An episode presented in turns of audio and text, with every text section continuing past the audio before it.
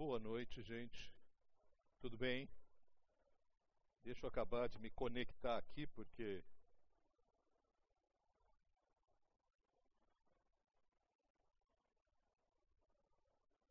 hoje a gente parece que não vive sem algum equipamento assim, né? O celular eu já deixei lá, mas o note a gente tem que abrir aqui. Eu esses dias estava olhando a, a minha agenda. Eu tenho uma agenda grande presa na parede assim. É um quadro branco. É bom porque apaga fácil, né? E as, o que eu mais tenho feito nesses últimos anos e pouco é apagar. Eu até escrevo umas coisas em cima para não deixar muito vazio, sabe?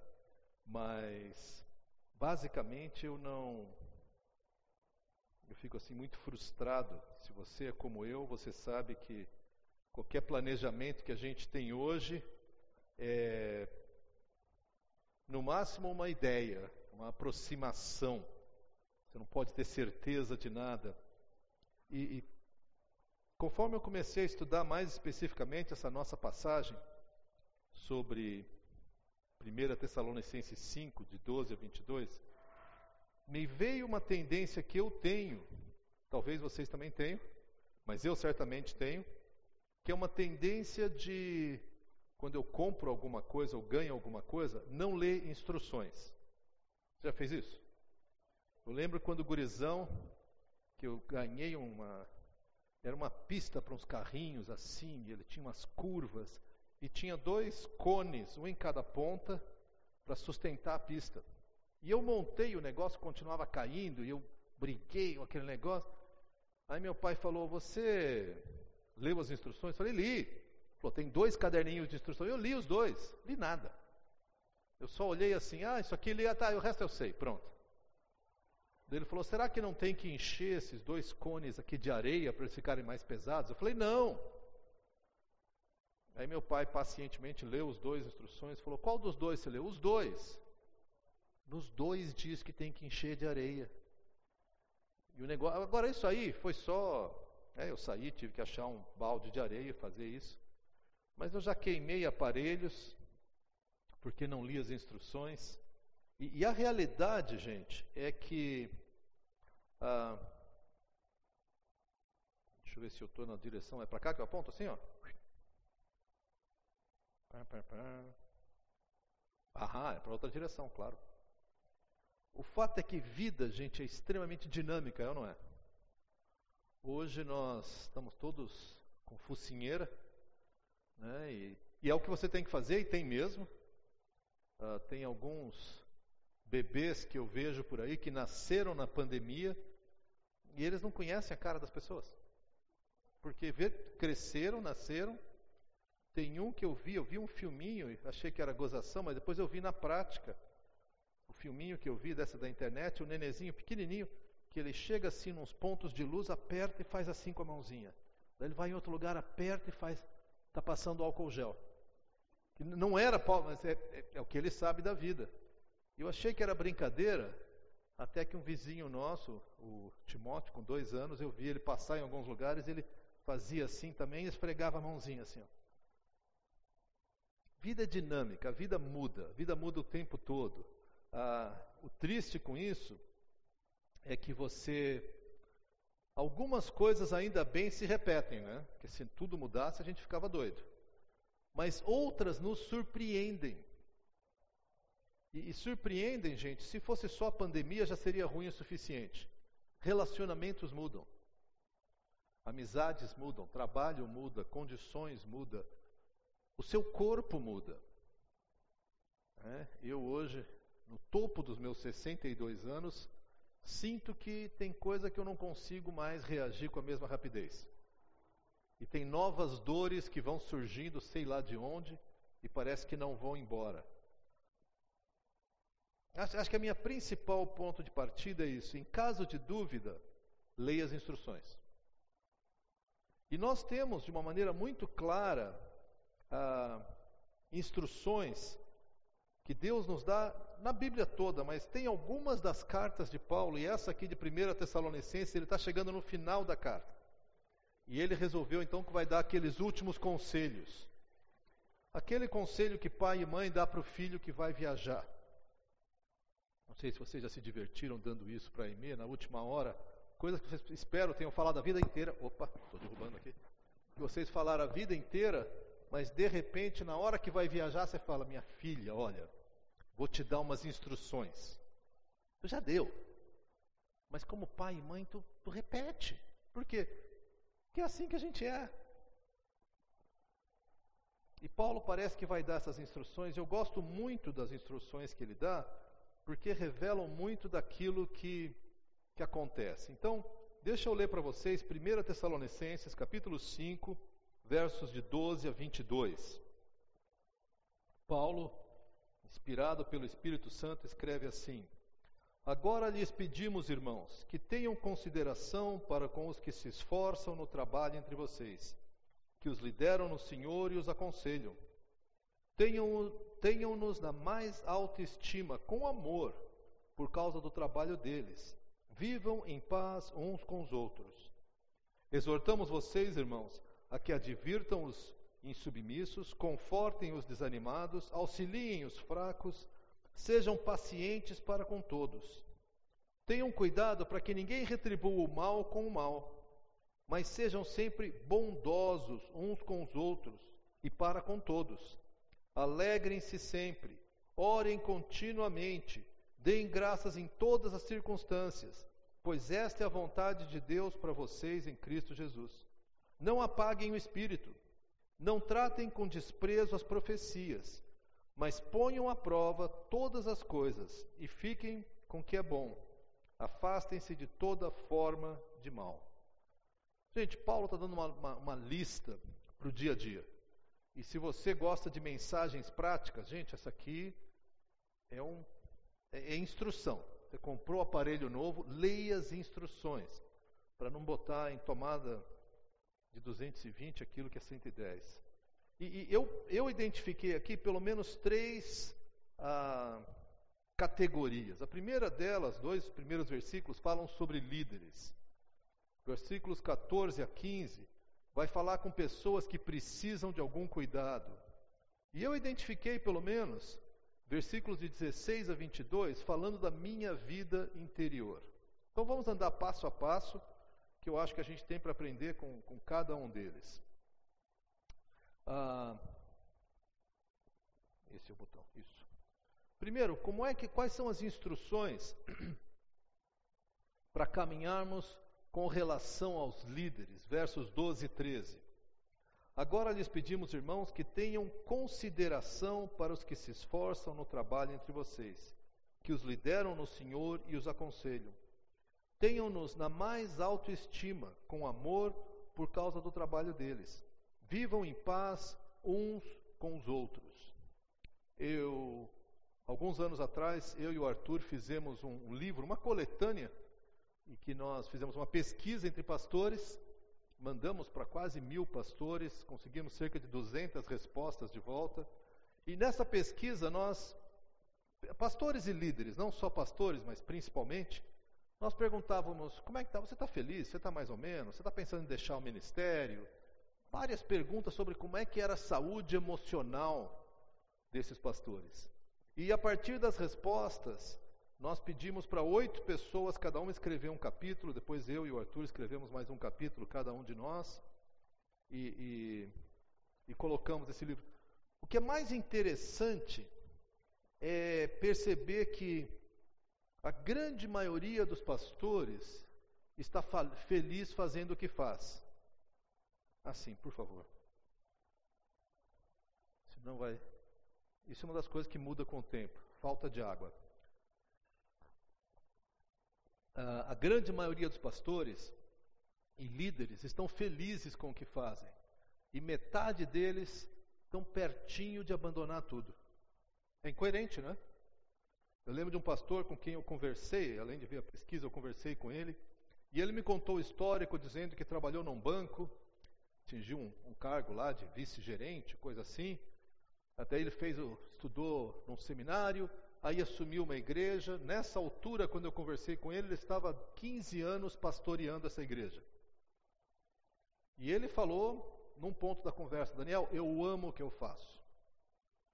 Aí no outro ponto da conversa ele falou: se o banco me chamasse hoje à noite, amanhã cedo eu estava lá. Eu falei: para, tu ama o que faz, mas tu iria embora? Estou cansado, eu estou assim exausto. Aí nós começamos a conversar por isso, sobre isso. A primeira palavra que Paulo diz é: tenham consideração e alta estima.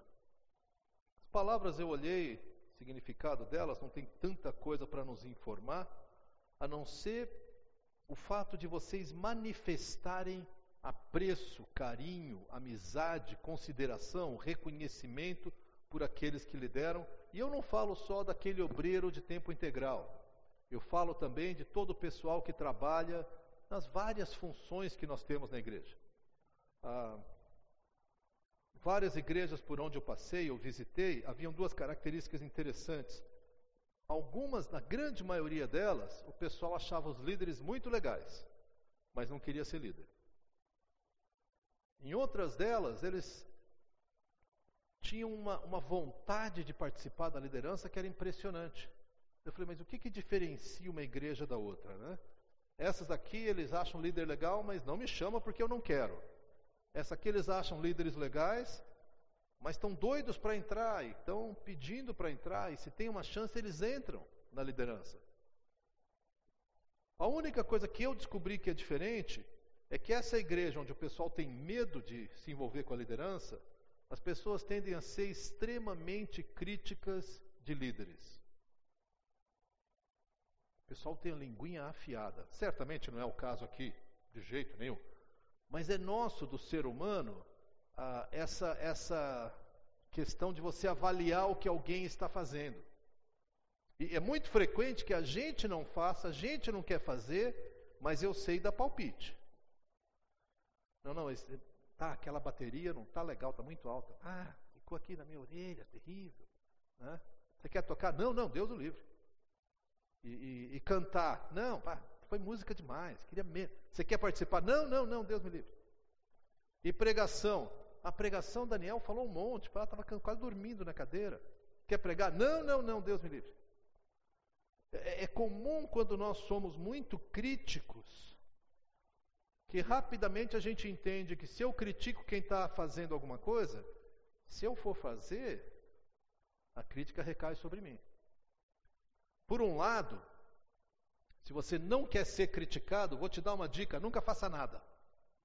Se não fizer nada, ninguém vai criticar, não sei o fato de você não fazer nada. Ah, ao mesmo tempo, se você resolve fazer uma coisa, eu tenho uma certeza: vai ter gente que vai criticar. E o que acontece com frequência é que líderes desanimam, jogam a toalha, Nessa pesquisa que nós fizemos, 49%, aproximadamente 50% dos líderes, ou já pensou ou estava pensando durante aquela pesquisa em abandonar o ministério. E sabe o que acontece se todo mundo abandonar? Para. E a gente fala, não, mas Deus não vai deixar faltar líderes para o seu ministério. Mas repara bem, gente, para o ministério de Deus, não. Mas para essa igreja, para aquela igreja, para aquele ministério, sim. Compromisso de Deus não é com a Igreja Batista Conde, não é com a Aliança Bíblica de Novo Hamburgo. Compromisso de Deus é com o seu reino. E no momento que nós, como igreja, começarmos a diminuir, abandonar e, e deixarmos de ser fiel, Deus olha para a gente e fala: uma pena, eu estou conduzindo minha obra. Vocês querem entrar? Não, veja bem, tá, não, perfeito, fica aí. E o reino continua, gente. A gente perde o bonde da história. Então, quando ele fala aqui consideração e autoestima, certamente, Paulo é muito claro sobre isso, ele não está dizendo para você não ter nenhum senso crítico com relação aos líderes, ao líder de célula, gente. Ele não está querendo dizer que tudo que o líder faz é certo e é bênção. E, e deixa, deixa eu ressaltar isso. Nos últimos anos tem, mas não é só nos últimos anos, acho que isso vem de mais tempo. Mas corre muito no meio da igreja evangélica uma, uma postura que é meio assim um apostolado monárquico. É o nome que eu dou, pelo menos, tá? Que é aquele pastor que ele, das mãos dele vem o Espírito Santo. Ele só acerta, mais que o Papa. E que se você vai sair da igreja, ele fala: Tu está saindo debaixo da minha cobertura. Tu vai ser amaldiçoado, literalmente, tá? Tu vai ser amaldiçoado. Gente, existe um controle, uma coisa doentia. Do outro lado, tem igrejas que não têm consideração e autoestima. Alta estima por aqueles que são líderes da igreja. Deixa eu fazer um parênteses aqui, eu quero dar os parabéns para a igreja pelo modo como vocês cuidam dos seus líderes. Ah, isso é muito bom. Fala, bom, então não é para nós isso? Não sei, cada um veste o chapéu conforme ele cabe, tá? Mas o que eu quero dizer é que eu tenho ouvido diretamente dessa igreja um cuidado muito bom com seus líderes e eu quero, gente, eu fico impressionado e olha, graças a Deus. Mas que isso cresça entre nós. Que a pessoa entenda que ser líder, nessa e em outras igrejas, mas estamos falando de nós aqui, que, que ser líder aqui é uma bênção e é um privilégio. E que tu fique sabendo que ao assumir um cargo de liderança, a igreja está contigo. E se você errar, o pessoal pode até coçar a cabeça e falar: puxa vida, que pena. Mas vamos lá, cara, nós estamos contigo. Porque nós precisamos de ti. De quem que ele está falando? Que tipo de líder? Eu falei aqui de pastores, mas é muito mais do que isso. Olha só, ele diz: tenham consideração para os que se esforçam no trabalho entre vocês. Esforço, trabalho. Pensa um pouquinho. Quem é que se esforça no trabalho entre vocês? Gente, é muita gente. Graças a Deus eu não sei os nomes de quem faz o que direito aqui na, na aliança, mas, por exemplo, o pessoal que vem para o louvor vem o que? Uma hora antes? Cadê o Cris? Uma hora antes. Gente, né, a gente pode ficar até um pouquinho antes da, da celebração. O pessoal vem uma hora antes. E se tem alguma coisa especial, tem ensaio durante a semana também. O pessoal do infantil que trabalha com as crianças, enquanto nós estamos aqui, eles estão lá. O pessoal que trabalha na secretaria aqui, os líderes de célula. E eu, eu sei, ah, sendo líder de célula hoje em dia, que dá trabalho e tem dia que assim, se eu tivesse uma desculpa para cancelar um encontro, eu, eu usava. Mas toda vez que eu participo do encontro, eu sou abençoado. Toda vez que eu estou no encontro, eu vejo a bênção de Deus. Então, gente que se esforça, gente que lidera. Gente, liderar, como eu falei no começo, né, é receita para tomar pedrada. A, usada, a palavra usada para liderança aqui é o primeiro, o cara que é o primeiro entre muitos. É o primeiro a levantar.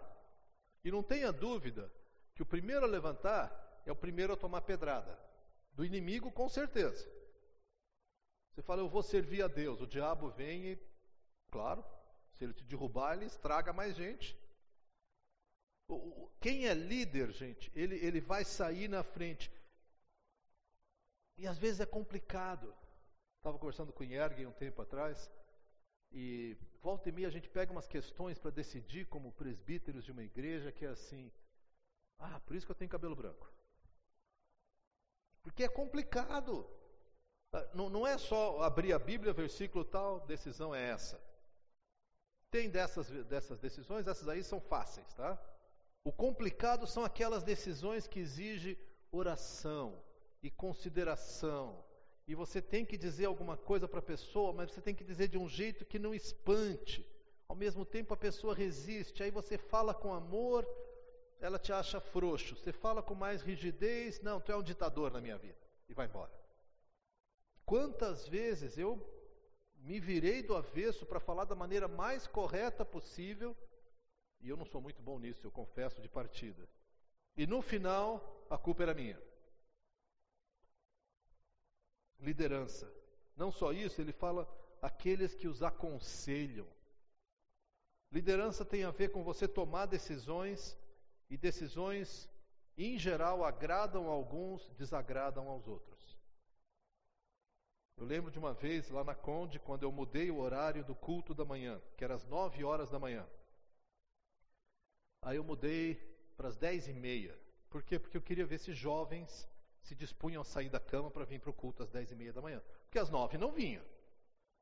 Gente, vocês não acreditam, parece que eu tinha rasgado a Bíblia, negado a Jesus e que eu tinha dito que Maria salvava, alguma coisa assim. Algumas pessoas, foram poucas, eu concordo, mas assim, especialmente idosos. Mas eles vieram para mim, mas por quê? Teve um coitado que, e coitado não porque ele seja digno de pena, mas a situação que ele se colocou era. Ele falou, mas por que, que os jovens não podem vir às nove? Eu falei, não é que não pode. Eles ficam até tarde no sábado, e realmente, para o cara levantar às sete e meia no domingo, ele fala, não, não vou. Aí ele falou, pois as noites são das trevas e nós somos da luz. Eu falei, tá. Quando que eu falei, mas eles acendem a luz. Não. mas para esse senhor, gente, ele parou de vir, não veio mais no culto. Porque eu mudei das nove para as dez e meia, tá? Não é que eu mudei para quinta-feira de manhã. E não foi para das nove para seis e meia da manhã. Acho que ele viria às seis e meia. Foi assim uma mudança pequena.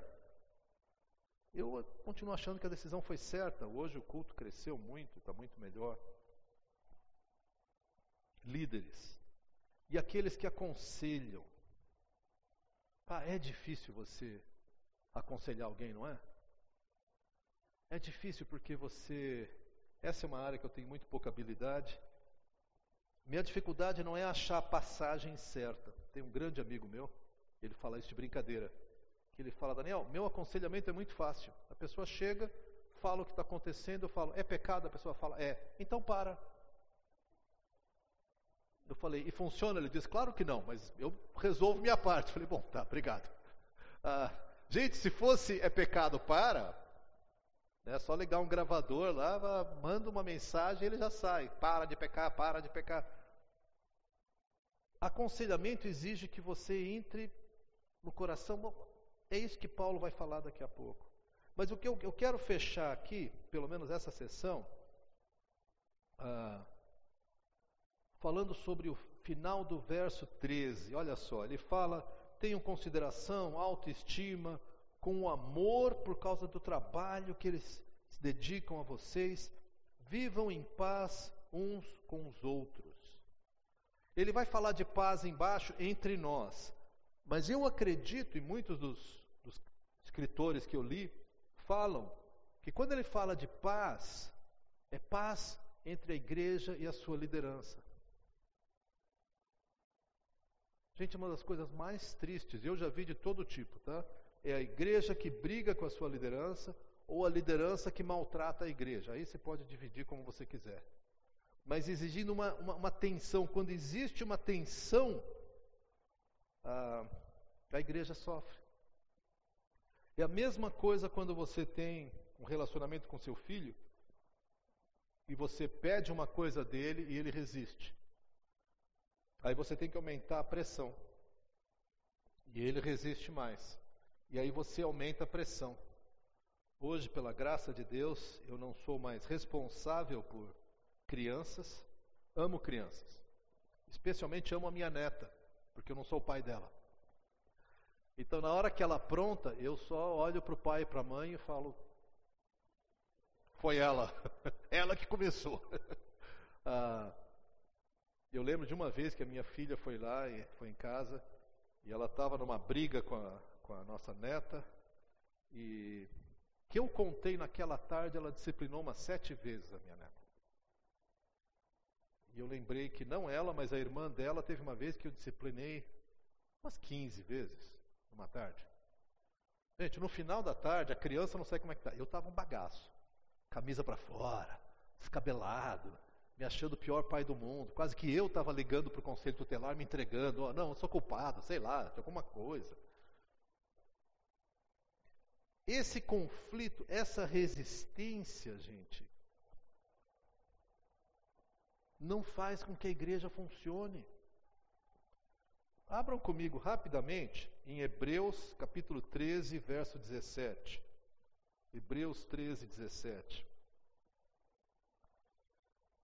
O autor de Hebreus escreve assim: obedeçam aos seus líderes e submetam-se à autoridade deles. Eles cuidam de vocês como quem deve prestar contas. Obedeçam-lhes para que o trabalho deles seja uma alegria e não um peso, pois isso não seria proveitoso, repara bem, não é para eles, para vocês. É uma loucura isso, mas, mas, mas pensa comigo, ele está dizendo, a ideia de obedeça e submeta-se é assim. No caso de dúvida, fala, vou por ti. Não sei se eu concordo muito, mas não é pecado o que você está dizendo. Talvez não seja a melhor ideia. Mas vou por ti. Por quê? Porque os seus líderes, seja de ministério, de célula, de presbíteros da igreja, vai ter um dia, e eu não sei como é que vai ser, que eles vão comparecer diante de Deus.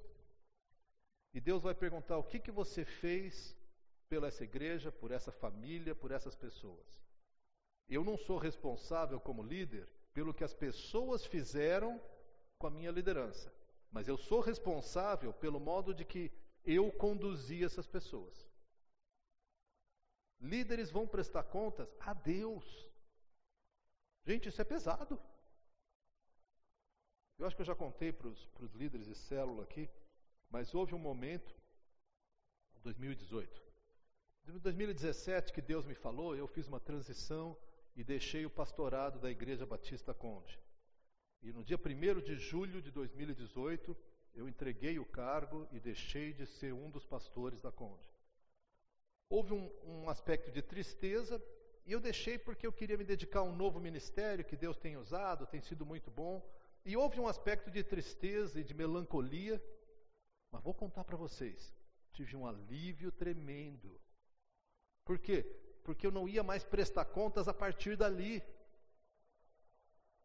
Deus não ia mais me cobrar a minha liderança sobre aquela igreja. Foi um prazer o tempo que eu estive lá. E muitas coisas das quais eu me alegro e outras coisas que eu devia ter feito melhor. Mas eu, eu prestava contas. A partir dali eu, eu me tornei avô da igreja. E o avô é aquilo: eu troco fralda, eu carrego no colo, mas a briga não é comigo. Quando a minha neta chega e fala, vô, eu posso fazer isso? Fala com a tua mãe, nem aí. Não é comigo esse pepino. Ou se a mãe me deixou a instrução, eu digo, olha, tua mãe disse que não pode. Mas eu quero. Pois é, mas tua mãe disse que não pode. A culpa é dela. Briga, eu falo assim. Mas basicamente te vira com ela. Mas repara que ele diz: obedeçam-lhe para que o trabalho deles não seja um peso, pois isso não seria proveitoso para vocês. Gente, se nós começarmos a reagir de uma maneira que a gente se opõe à liderança, o trabalho da liderança se torna um peso. O cara vem falar com a gente já sentindo que a barra vai pesar, que ah, é complicado. E, ah, ele até faz, mas sabe quem é que sai perdendo? Não é só o líder, nós também. Isso não é proveitoso para nós. Porque em vez do líder fazer, tomar suas decisões com leveza e alegria, ele carrega aquele peso. Lá vamos nós ter mais uma reunião, lá vamos nós ter mais um enfrentamento, lá vamos nós com a nossa célula que nunca sai do lugar. Gente, eu quero desafiar vocês, e talvez vocês já sejam nota 10 nisso, eu espero que sim, mas essa semana Incentiva os teus líderes. E incentivar líder não quer dizer que você concorda com tudo que ele faz, não quer dizer que ele é perfeito, não quer dizer que ele nunca erra, mas eu vou dizer duas coisas. Diz para ele ou para ela assim: tenho orado por você, mas precisa orar, tá? Só dizer não vale. Tá? Ora, e aí fala assim: cara, tenho orado por ti.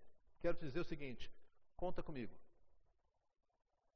Tá? Conta comigo porque eu sei que o teu trabalho é pesado, Cara, eu quero que tu faça isso com leveza, eu quero ser um cara que colabora, não alguém que põe peso.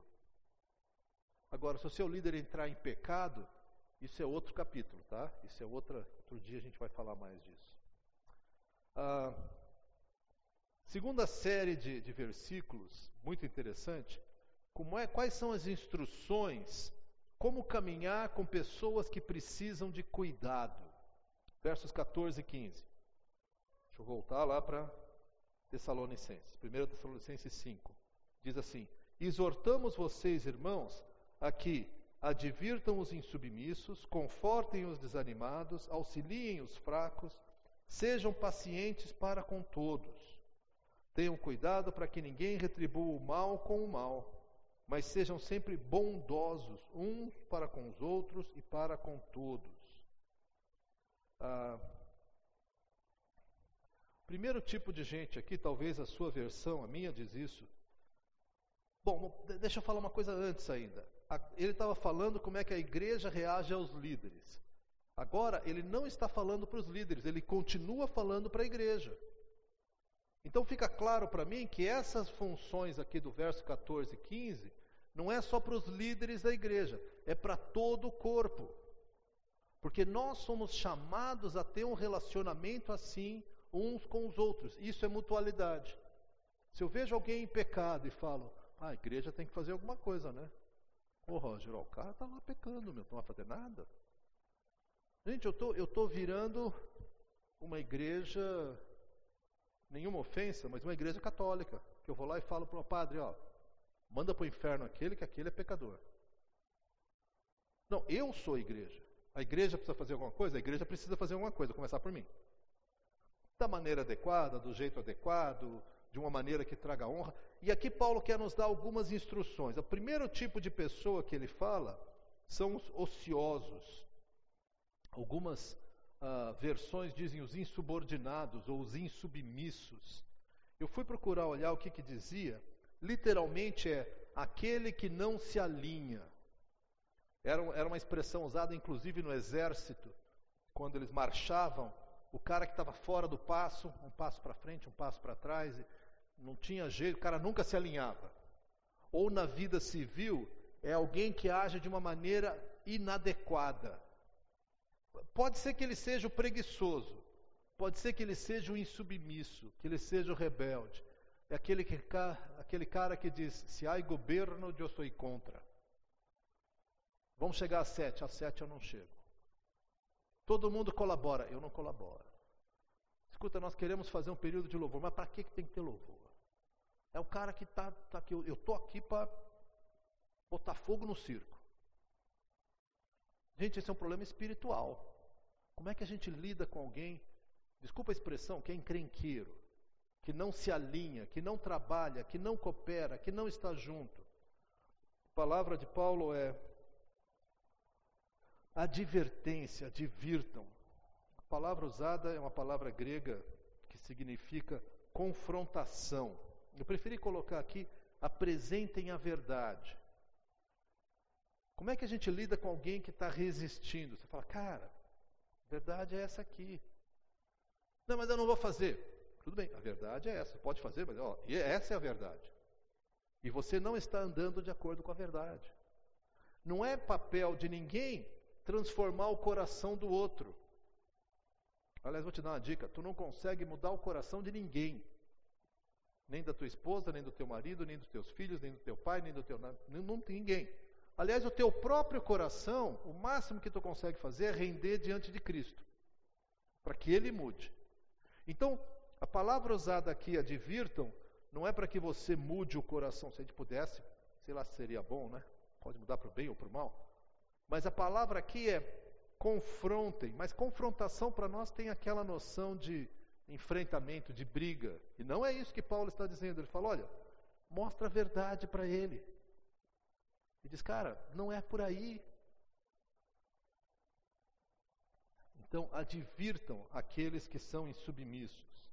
Aí tem outro, que ele chama o desanimado. Confortem os desanimados. O desanimado é aquele sem esperança. Ele é fraco porque ele cansou. Aqui no caso de Paulo, gente, o cansaço era por perseguição. Você perdia o emprego, você perdia a casa, você era expulso de casa. Ainda não era a época de ser jogado para os leões, mas chegou perto, tá? Daqui a pouco ia ser isso. Então o cara desanimava, porque a vida cristã cansa.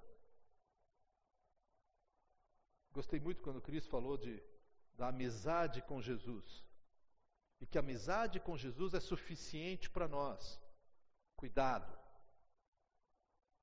Porque ao dizer isso, você está dizendo muita coisa. Você está dizendo que Mesmo que meus amigos me deixem, mesmo que a minha esposa me deixe, mesmo que o meu dinheiro me deixe, esse é o mais rápido deles, ah, Jesus é suficiente para mim. Agora, gente, nós estamos vivendo numa época de profundo desânimo. Tem até o pessoal que estuda psicologia até indica aí uma, uma nova síndrome, a síndrome da pandemia. E tem vários sintomas. Claro que eu fui olhar, eu me encaixo em todos. É um perigo esse negócio de olhar a doença, porque eu fico achando todas, né? Estou exagerando, mas assim, cansaço, desânimo, falta de pique, vontade de ficar na cama dormindo, acho que pegou inverno aí, é mais ainda. A pandemia tem gerado isso em nós, por quê?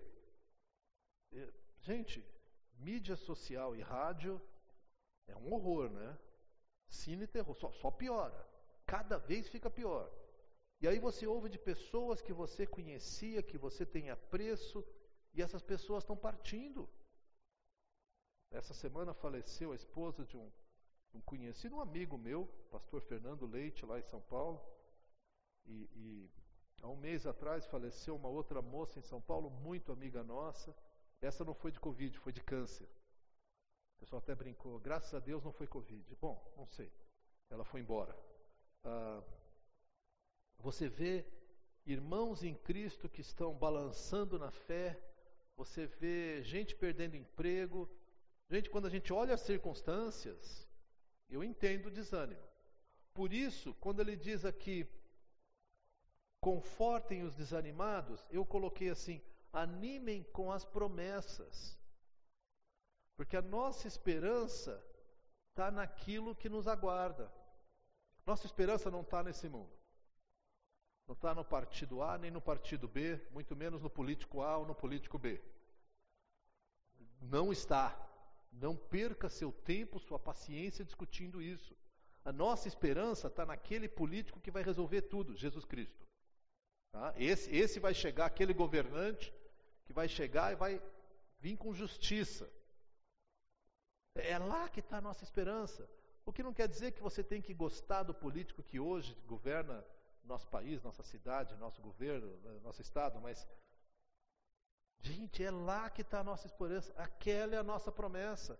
A nossa promessa não é que não vão ter vales escuros, mas é que Jesus vai andar conosco no vale escuro. Esperança vem das promessas de Deus. O mundo fala, não, aguenta que vai melhorar. Olha, desculpa, nos últimos sei lá, 3, 4, 5 mil anos, não tem melhorado, não, gente. Eu não sei se você sabe, no começo do século passado, ah, eles denominaram o século XX como século para colocar o fim nas guerras. Houveram mais de 100 guerras envolvendo três nações ou mais, duas grandes guerras e outras pequenas. Eu acho que o século XXI já está quase empatado com o século XX, nós estamos só no começo. Precisamos animar com as promessas. Ele fala de uma terceira categoria, que é auxiliem os fracos. A expressão para fracos é, é, uma fraqueza física, uma fraqueza mental, é, é equivalente a uma doença. E ele diz assim: apoiem, suportem em suas fraquezas. Porque a pessoa tem alguma fraqueza, tem alguma doença, tem alguma incapacidade. E não adianta brigar com ela. Com esses, e agora é engraçado, ele fala: um tu adverte, o outro tu consola, o outro tu auxilia ou apoia. Como a gente inverte, a gente consola o rebelde, e a gente dá uma dura no fraco. E sei lá o que a gente faz com o desanimado, dá um chute nele para caminhar. Nós precisamos estar sintonizados com as instruções. E ele completa, para não ficar nenhuma dúvida, ah, no verso 15: com relação a todos, sejamos bondosos e pacientes. Tu já viu como a gente é impaciente um com o outro? E eu vou dizer: o pior lugar para isso é em casa. A gente aguenta muita coisa fora de casa. Em casa a gente é meio curto e grosso. Como diria um amigo meu, que nem coice de porco. Ah, tolerância zero. A gente não deixa passar. Gente, nós tínhamos que ser marcados pelas pessoas cheias de bondade, cheias de graça. Uh, ao lidar com meus filhos, volta e meia, alguns deles fizeram escolhas tolas, uh, alguns deles continuam fazendo escolhas tolas.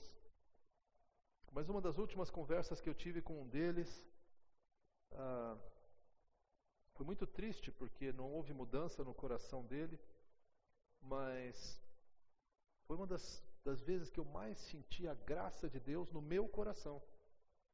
Enquanto ele falava das escolhas dele, e eu perguntei, mas tu é feliz fazendo isso? Ele falou, não, pai, acho que eu nunca vou ser.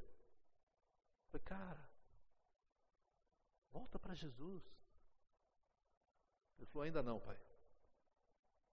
Então tá bom, né? O que, que eu vou fazer? Eu queria abrir a cabeça dele, às vezes literalmente, tá? Mas eu queria abrir a cabeça dele e colocar a Bíblia lá dentro, mas ele conhece. Pacientes, na esperança que Deus conceda o arrependimento, diz lá em 2 Timóteo. Pessoas que precisam de cuidados. Por fim, nós temos aqui mais uh, alguns versículos que falam sobre vida interior. Eu quero olhar cada um deles. Essa aqui, sinceramente, existem várias instruções e, e elas falam do nosso coração, da nossa postura. Eu li vários comentários a respeito.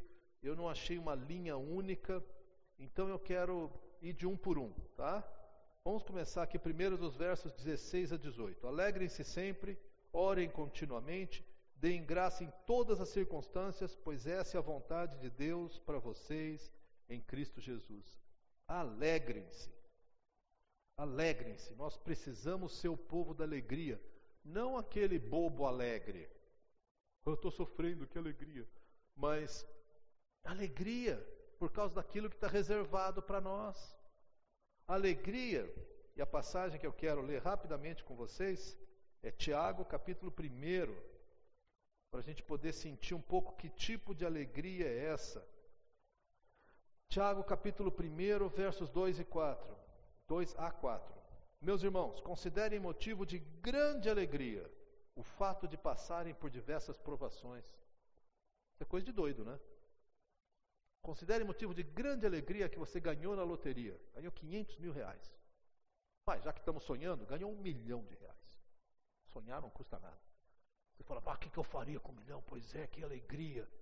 Não, é muito mais que isso. Aliás, nisso, gente, deixa eu repetir, eu sei que é óbvio, mas tem muita gente distorcendo o Evangelho, prometendo riqueza, cura e seus problemas acabaram. Vem aqui que nós temos a solução para você. Você vai ter uma conta maravilhosa, um carro importado, sua esposa vai ficar linda, e você talvez, sei lá, né? mas uh, e você terá 2,7 filhos, porque essa é a média ideal, e você será, sabe?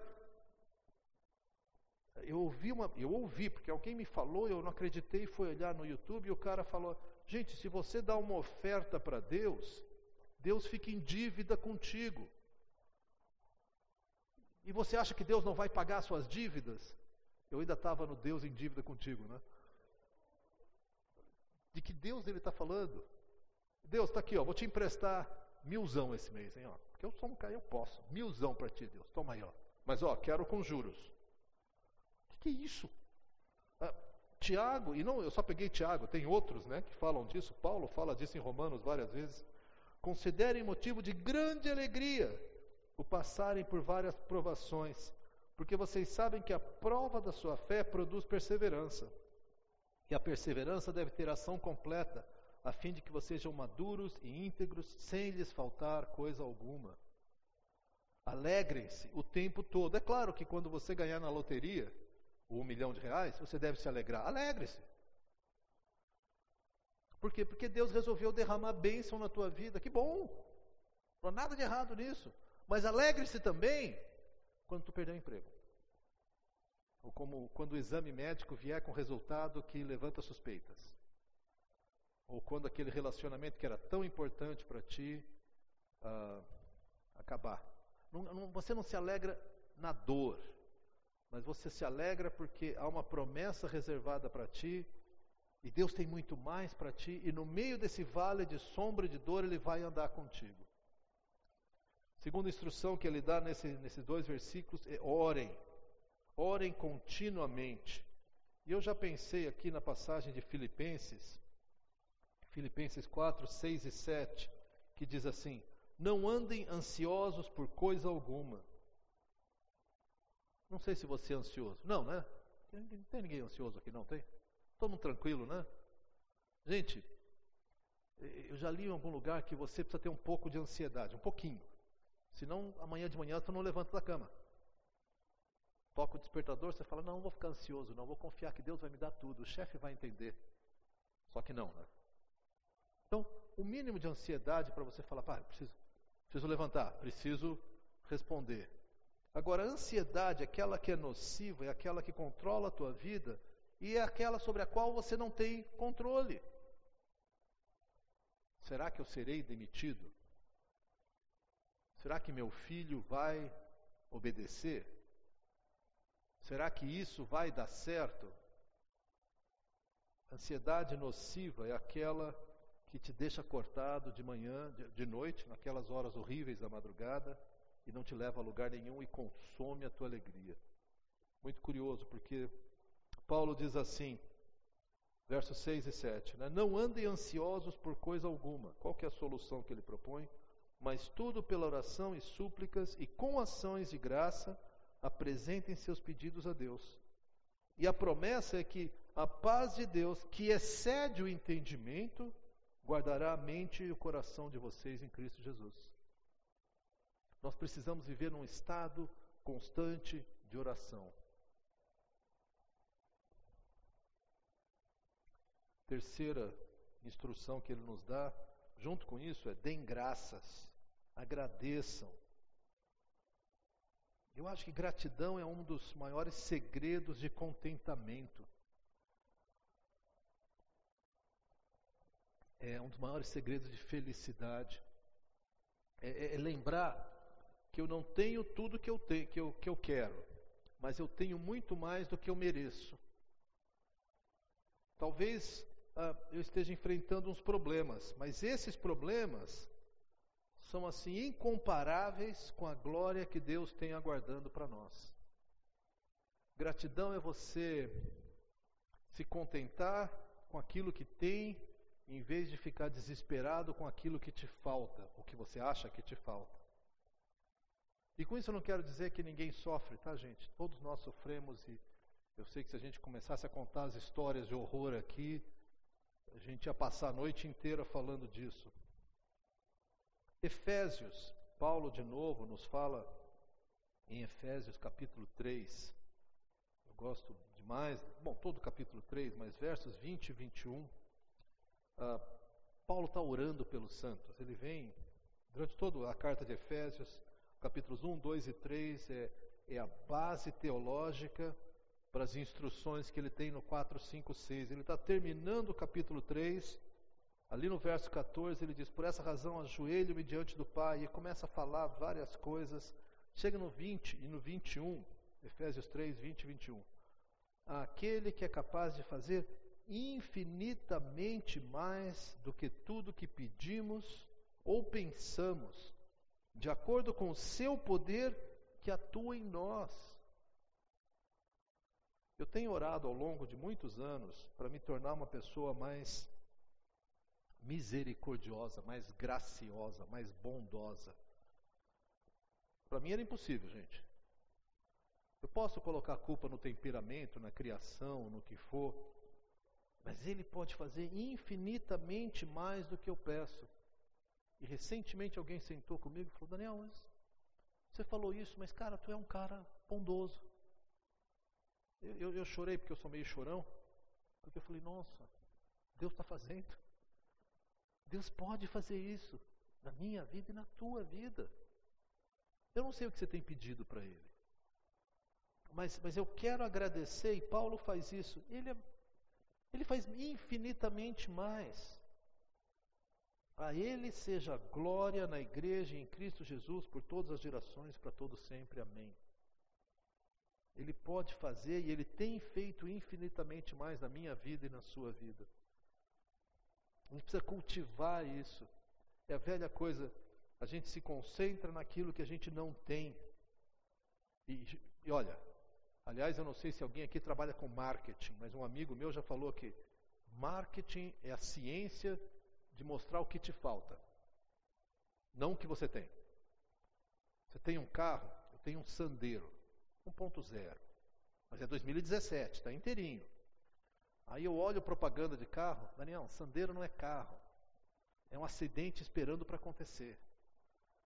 Que olha só esse carro aqui, ó. É, esse carro, é bagagem. Você pode colocar as malas da família para uma viagem, que eu não tenho dinheiro para fazer, mas né, as malas você pode colocar. E, e, o carro, e ele tem airbag, e ele é blindado, e ele não sei o quê. É, eu olhei e falei, pá, que legal. Daqui a pouco eu olho para o meu carro, porcaria de carro, né? Ponto zero. Eu estou na serra subindo, eu acelero, ele. Quase que eu desço para empurrar. Mentira! O carro é muito bom, gente. Serve plenamente. E outra, IPVA é baixinho.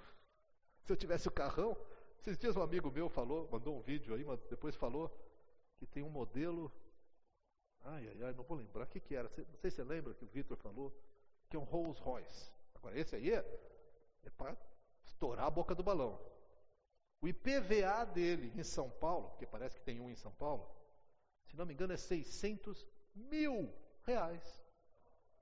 Isso é IPVA, gente. É? Eu vou andar de ônibus o resto da vida. Você é louco. Gente, 600 mil reais, eu não tenho isso. Comprar uma casa por ano em vez de pagar o IPVA. Ah, vamos dar graça, porque a gente tem a nossa bicicleta. Eu sei, gente, eu sei que tem coisas que ficam difíceis. Poxa, Daniel, mas se eu tivesse, eu sei, eu sei, eu, eu penso isso.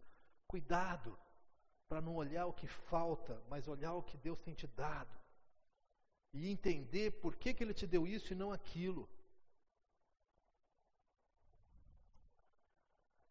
Ele passa nos próximos versos, de 19 a 22, para mais algumas dicas para nós. Eu quero ler então versos 19 e 22. Não apaguem o espírito, não tratem com desprezo as profecias, mas ponham à prova todas as coisas e fiquem com o que é bom. Afastem-se de toda forma do mal. Ah, não apaguem o espírito. Isso, isso, é uma expressão forte, né? Que, que significa apagar o espírito? Paulo também fala disso em Efésios 4:20. Nós lemos assim: ah, ah, perdão, 4,30. A gente lê assim: Não entristeçam o Espírito Santo de Deus, com o qual vocês foram selados para o dia da redenção. Em Efésios, Deus, uh, Paulo deixa bem claro, Deus, através de Paulo, deixa bem claro, que no momento da sua conversão, você foi selado com o Espírito Santo. Ele é uma marca espiritual que existe na sua vida. Você tem tudo o que você precisa para a sua vida espiritual. Agora, o Espírito Santo não é só um carimbo, ele é uma pessoa, ele é Deus. Que tipo de relacionamento você tem com ele? Você pode ignorar o Espírito, você pode entristecer o Espírito, você pode rejeitar o Espírito. E isso vai se tornar claro e evidente na tua vida. Não, não, não rejeita o Espírito. O que, que, que, que é rejeitar o Espírito? É quando Deus te fala alguma coisa e você meio que, não, tá, depois, não, tá, verdade, legal. Não, não, nada a ver. Então tu fica na sua mente discutindo com Deus. O que, que vai acontecer? Deus vai continuar falando aquilo. Aí você não obedece a Deus. E aí você fala, Deus, por que, que o Senhor não ouve minha oração? Por que, que eu não consigo te sentir? E Deus está falando, tu não me ouve, eu te falei, tu não quer fazer. Então, apagar o espírito é você continuar negando tanto o espírito que daqui a pouco tu perdeu a conexão, tu não perdeu a salvação, eu não creio que você pode perder a salvação, mas você deixa de ouvir o espírito. Por quê? Porque aquilo que ele fala tu não quer ouvir. Quer ouvir outra coisa? Ele fala de arrependimento, tu fala, não, não, não quero, não, depois eu falo disso, Deus. Não, depois eu falo, eu quero, isso não. Ele completa, e é praticamente a mesma frase, assim, continua a mesma frase, dizendo assim: não desprezem as profecias. E, e a gente tem a, a, ilusão de que profecia é aquilo que acontece em algumas igrejas aí, que alguns, entre eles eu, meio maldosamente chamam de profetada. Profecia, aquela assim diz o Senhor, é isso que vai acontecer. Uh, no Antigo Testamento, só 10% das profecias previam o futuro. 90% das profecias eram repreensões de Deus. Falando, eu disse para vocês obedecerem, vocês não estão obedecendo. Eu falei para vocês serem justos, vocês exploram o pobre. Falei para vocês adorarem a mim, vocês estão. Isso era profecia. Aí vinha a consequência.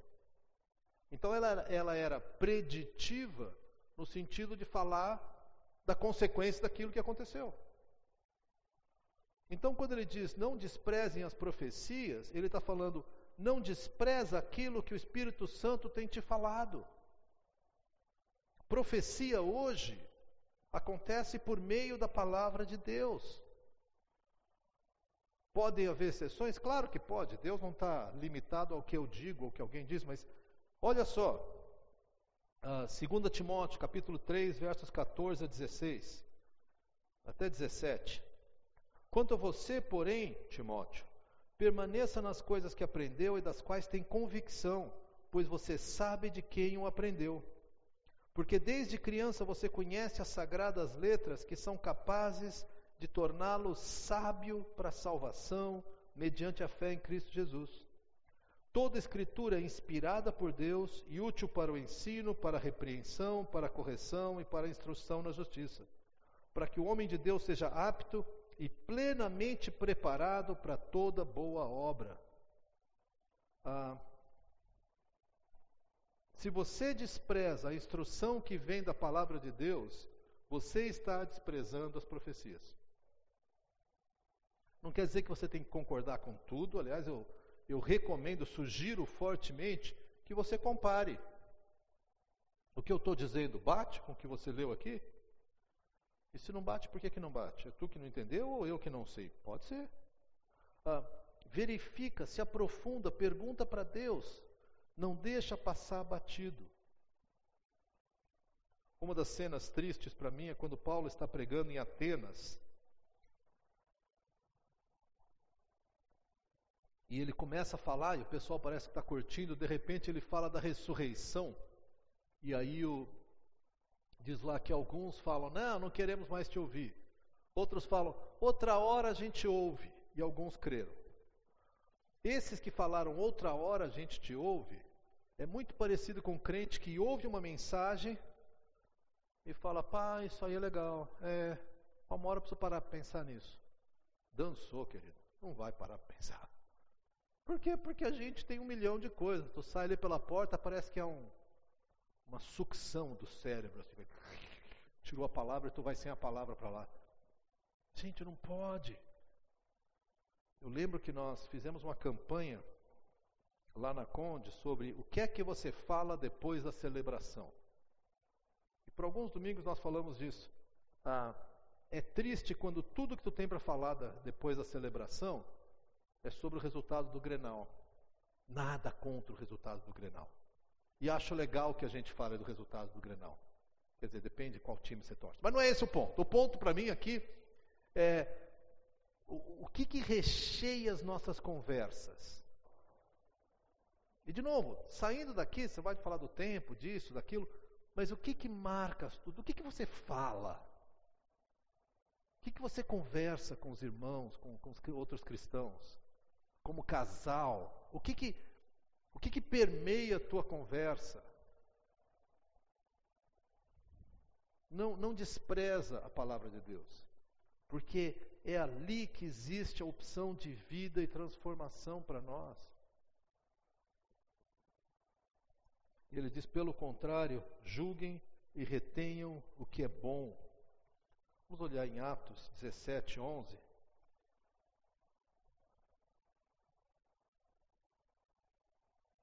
Atos 17, 11, nós temos o exemplo da igreja em Bereia.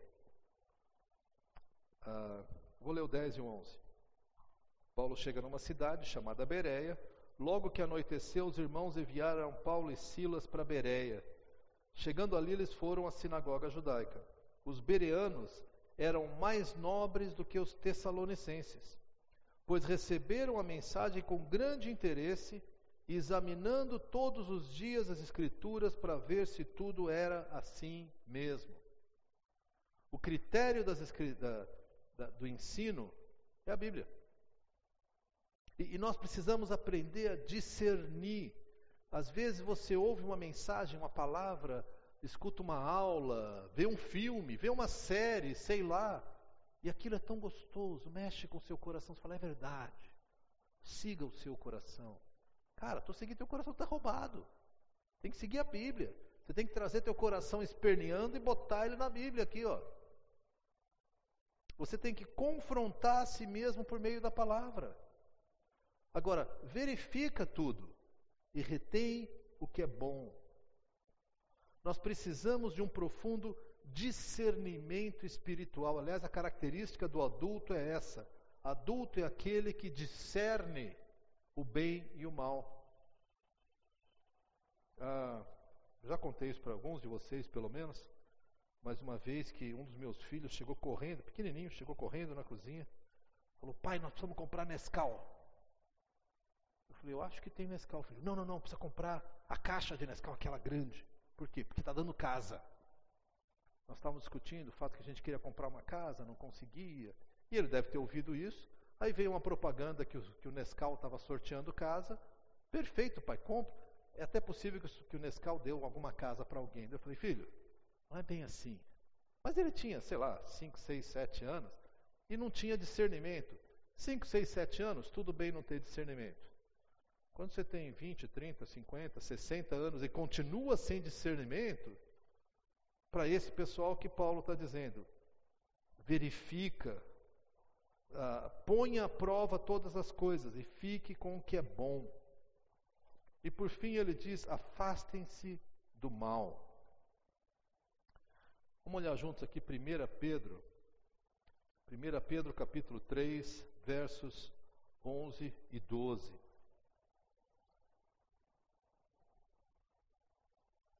Primeira Pedro 3, 11 e 12. Na verdade, ele está fazendo uma citação de Salmos aqui, Salmo 34. Diz assim: Afaste-se do mal e faça o bem. Busque a paz com perseverança, porque os olhos do Senhor estão sobre os justos e os seus ouvidos estão atentos à sua oração. Mas o rosto do Senhor volta-se contra os que praticam o mal. A última orientação de, de Paulo é: afasta-se do mal. Por que, que a gente se aproxima do mal? Por que, que a gente é atraído pelo mal? Raramente você é atraído pelo mal assim, tipo, vejo alguém maltratando uma criança, é isso mesmo, quero ver isso. Ninguém faz isso. Você é atraído pelo mal pelos seus maus desejos. Você não é atraído por aquilo que é o resultado, a consequência final do mal. Você é atraído pelo seu egoísmo, pelo seu desejo sem freios. A gente é atraído pela ganância. A gente é atraído por querer muito alguma coisa que Deus não me deu, então eu tento forçar a barra para ter aquilo que Deus não me deu. E Paulo fala claramente: afaste-se do mal, por quê? Porque Deus está se opondo a quem busca o mal. Gente, nós insistirmos no mal, e deixa eu dizer para vocês que eu sou réu, confesso. Volta e meia eu tenho insistido no mal na minha vida. E todas as vezes, sem sombra de dúvida, eu saio perdendo. Por quê? Porque do outro lado Deus se opõe a mim. Quem é que você acha que vai ganhar? O Senhor do universo ou eu e você? Mas nem junto a gente chega perto. Então, essas instruções todas, gente, elas são instruções muito práticas, né? Vocês viram, a série é muito prática, muito, muito propositiva, muito dando rumo para nós. Eu quero quero concluir pra, com vocês com a passagem em Filipenses, capítulo 3. Filipenses, capítulo 3. Quando Paulo diz para nós assim, primeiro ele fala ali do, do versículo 1 até o versículo 11 que ele não tem justiça própria, ele quer a justiça de Cristo. Depois chega no verso 12, Filipenses 3,12. Não que eu já tenha obtido tudo isso ou tenha sido aperfeiçoado, mas prossigo para alcançá-lo, pois para isso também fui alcançado por Cristo Jesus. Irmãos, não penso que eu mesmo já o tenha alcançado, mas uma coisa eu faço, esquecendo-me das coisas que ficaram para trás e avançando para as que estão adiante, prossigo para o alvo, a fim de ganhar o prêmio do chamado celestial de Deus em Cristo Jesus. Definitivamente, eu olho essas instruções de Paulo e vou ficando assim: ai meu Deus, ai meu Deus, ai meu Deus, ai meu Deus. Paulo diz para mim assim, Daniel, eu também não cheguei lá, mas uma coisa eu faço: esquecendo-me do que ficou para trás, eu continuo rumo ao alvo. A Bíblia promete que as misericórdias de Deus são renovadas a cada manhã. Ainda bem. Tinha um amigo meu que falava: Bom, cuidado com os pecados que você faz à noite, porque as misericórdias não foram renovadas. E tem gente que às nove da manhã já gastou todas as misericórdias do dia. Estou brincando, mas. Gente, nosso Deus não é um Deus cobrador. Se fosse, a gente estava roubado. Ele é um Deus acolhedor. E ele fala: esse é o padrão. E o que ele espera de nós não é dizer, chá comigo, Deus, eu faço. Mas é dizer, Senhor, eu não tenho forças. Eu não consigo isso aí. E Deus fala: não, não consegue mesmo. Mas no meu poder, eu consigo fazer infinitamente mais. Minha oração, queridos, por vocês e por mim, é que quando a gente olha essa lista de instruções, que a gente não fique achatado ou constrangido, mas que a gente entenda que esse é o nosso caminho e pelas forças que Cristo nos dá, essa transformação vai vir. Isso aqui não é um critério para você ser aceito por Cristo, mas é o caminho que Ele nos propõe, porque nós fomos aceitos por Cristo. Ele fala: Filho, vem cá, tu é meu filho, tu é amado, para ti está reservado a eternidade comigo. Vamos caminhar junto? Vamos. Vou te ensinar a caminhar. Essas são as instruções. Deixa eu orar. Senhor, muito obrigado, Pai. Em primeiro lugar, pelo teu amor, também pelo teu cuidado por nós, Pai, e por deixar instruções tão claras. Eu rogo, Senhor, que a semente que o Senhor plantou no coração de cada um de nós continue a crescer e a germinar e gere transformação de vida entre nós, Pai. Continua a trabalhar, operar, tocar o nosso coração e gera em nós corações transformados à tua imagem e à tua semelhança. Agradeço muito por esse período e consagro, Pai, essa palavra no meu coração e no coração de cada um de nós. No nome de Jesus é que eu oro. Amém.